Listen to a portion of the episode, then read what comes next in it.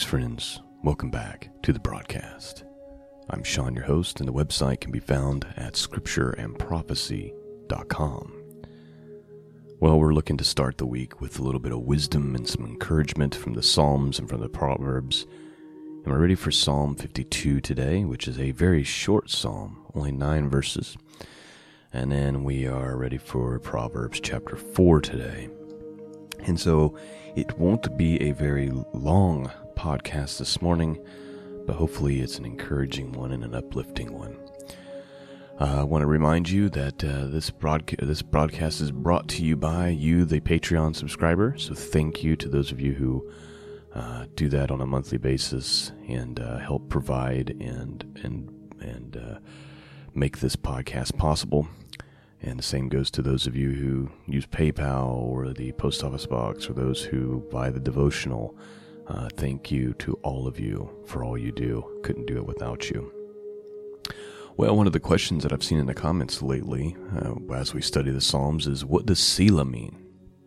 We see it often in the Psalms where a verse will end with Selah. Of course, you don't even see the word Selah in more modern translations like the NIV as an example, um, which is not a huge deal, but um, you should know that it's there. Uh, I just want to read this little short article to you about what Selah means. Um, in general, though, I'll just tell you up front, it typically just, a lot of scholars believe it's just a pause in the music, uh, or a time to reflect and think, or a time to lift up and exalt God. Um, so that's kind of the general thinking. Uh, let me read this short little article for you about the word Selah, and then we will start our study.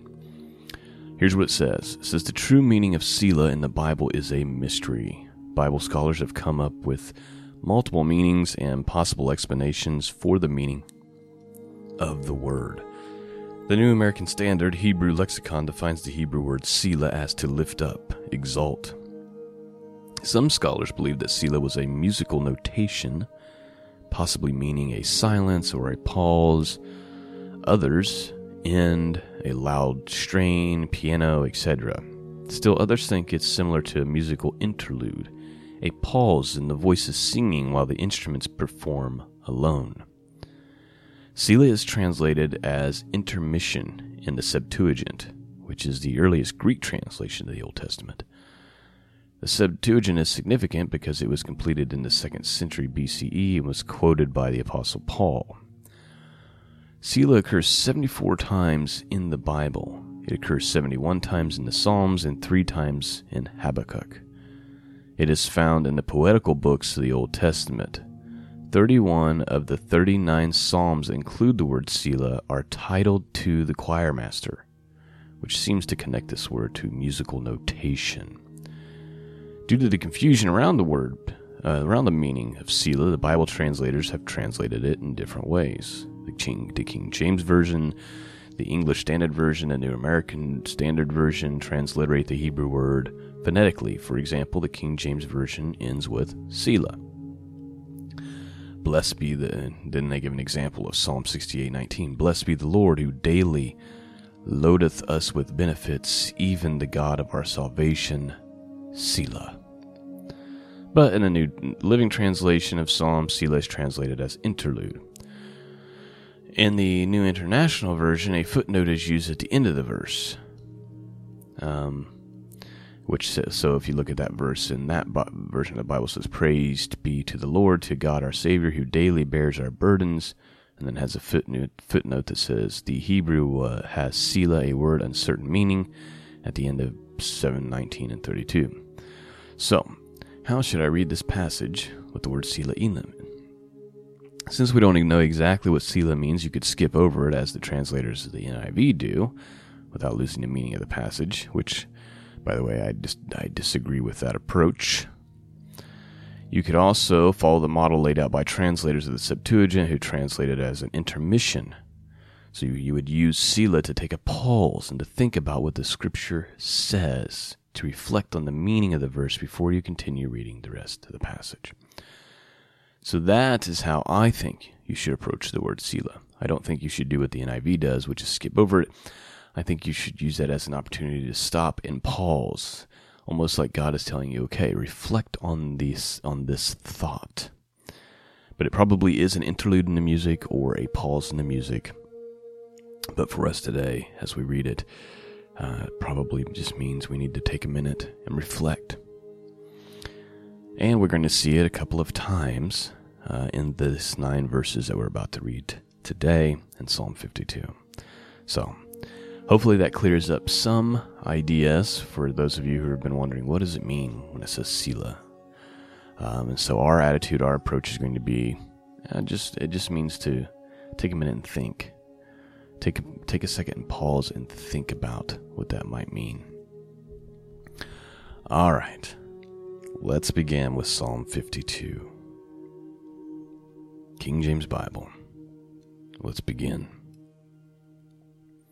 To the chief musician, Maskil, a psalm of David, when Doeg the Edomite came and told Saul, and said unto him, David is come to the house of Ahimelech. Verse 1 Why boastest thou thyself in mischief, O mighty man? The goodness of God endureth continually. Thy tongue deviseth mischiefs, like a sharp razor working deceitfully. Thou lovest evil more than good, and lying rather than to speak righteousness. Selah. Thou lovest all devouring words, O thou deceitful tongue. God shall likewise destroy thee forever, and he shall take thee away, and pluck thee out of thy dwelling place, and root thee out of the land of the living. Selah. The righteous also shall see and fear, and shall laugh at him. Lo, this is the man that made not God his strength, but trusted in abundance of his riches, and strengthened himself in his wickedness. But I am like a green olive tree in the house of God. I trust in the mercy of God forever and ever. And I will praise thee forever, because thou hast done it. And I will wait on thy name, for it is good before thy saints and that is Psalm 52. And these Psalms have been resonating with me lately because I've just been thinking so much about how the wicked, those in power, if you will, those who are in power but in the shadows, if you will, who are orchestrating some a lot of the evil that we're seeing take place in our country right this very moment to are organizing all these great deceptions and just literally bringing this country down. And it's happening around, really around the world. And I'm thinking these evil people, they just continue to devour and do wickedness. They have no regard for God, no fear of God at all. Just like the psalmist says here Thy tongue devises mischief.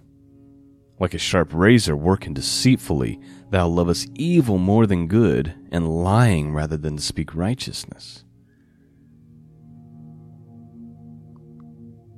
And then this is lo, This is the man that made not God his strength, but he has trusted in the abundance of his riches and strengthened himself in his wickedness.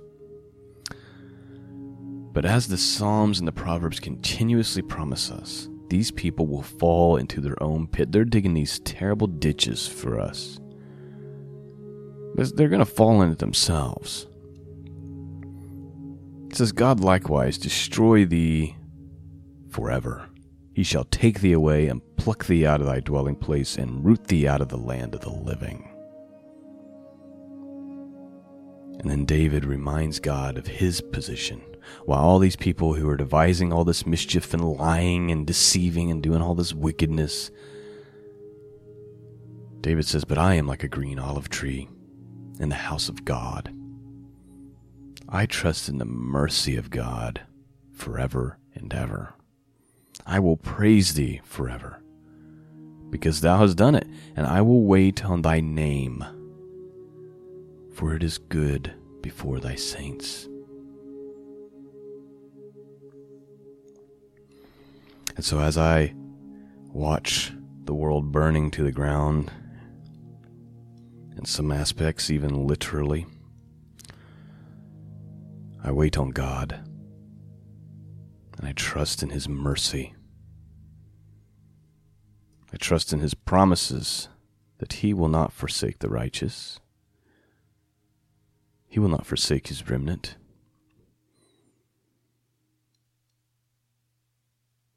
And these people digging these holes, digging these pits, digging these ditches, they're going to find themselves buried in it.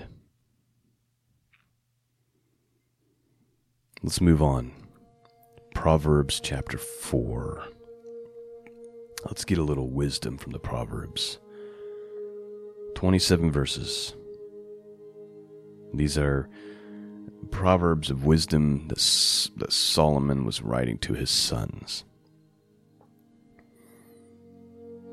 Hear, ye children, the instruction of a father, and attend and to know understanding. For I give you good doctrine, forsake ye not my law. For I was my father's son, tender and only beloved in the sight of my mother. He taught me also and said unto me, Let thy heart retain my words, keep my commandments, and live. Get wisdom, get understanding Forget it not, neither decline from the words of my mouth. Forsake her not, and she shall preserve thee. Love her, and she shall keep thee. Wisdom is the principal thing, therefore get wisdom. And with all thy getting, get understanding. Exalt her, and she shall promote thee. She shall bring thee to honor when thou dost embrace her. She shall give to thy head an ornament of grace, a crown of glory shall she deliver to thee. Hear, O my sons, and receive my sayings, and the years of thy life shall be many. I have taught thee in the way of wisdom, I have led thee in right paths. When thou goest, thy steps shall not be straitened, and when thou runnest, thou shalt not stumble. Take fast hold of instruction, let her not go, keep her, for she is thy life. Enter not into the path of the wicked and Go not in the way of evil men. Avoid it. Pass not by it. Turn from it and pass away. For they sleep not except they have done mischief, and their sleep is taken away unless they cause some to fall. For they eat the bread of wickedness and drink the wine of violence. But the path of the just is as the shining light that shineth more and more unto the perfect day. The way of the wicked is as darkness. They know not at what they stumble. My son, attend to my words, incline thy ear unto my sayings. Let them not depart from thine eyes, keep them in the midst of thine heart. For they are life unto those that find them, and healeth, and health to all their flesh. Keep thy heart with all diligence for out of it are the issues of life. Put away from thee a froward mouth, that is to say, a perverse mouth, and perverse lips put far from thee. Let thine eyes look right on, and let thy eyelids look straight before thee. Ponder the fat path of thy feet, and let all thy ways be established. Turn not the right hand nor the left Remove thy foot from evil. Solomon is warning his sons to diligently pursue wisdom. And we know from the Proverbs that the beginning of wisdom is the fear of the Lord, right? So that's really what you should be diligently pursuing. And he's reminding him don't go the path of the wicked. Don't do it. All they do all the day long is devise evil. Their end is coming. The wicked don't understand that their end is coming. They literally think they're going to get away with this, and they're going to get away with it forever. But as we've been studying, even in the Psalms and the Proverbs, but also like how the book of Enoch and other areas of the Bible their eternal damnation is coming.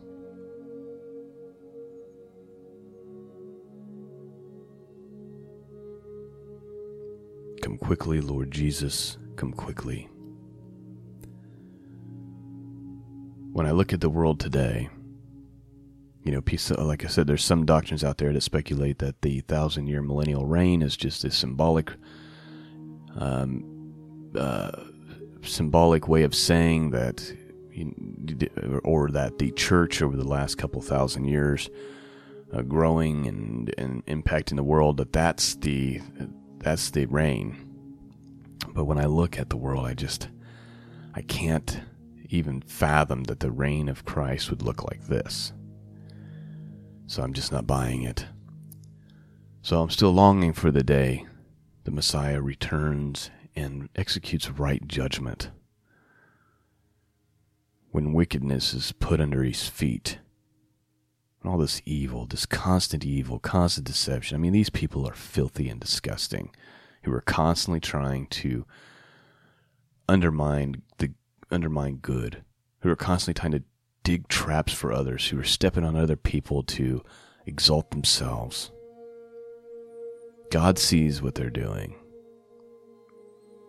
And our job is to continue to be the salt and the light to the world and to continue to walk in love and peace and to demonstrate Messiah to everyone and to lead people to Him. That is her mission. And I really hope that this podcast is doing that. That is all I have for you this morning. Thank you for your prayers. Thank you for those of you who support the podcast. Appreciate it so much. Peace and grace be with all of you, and until next time, God bless.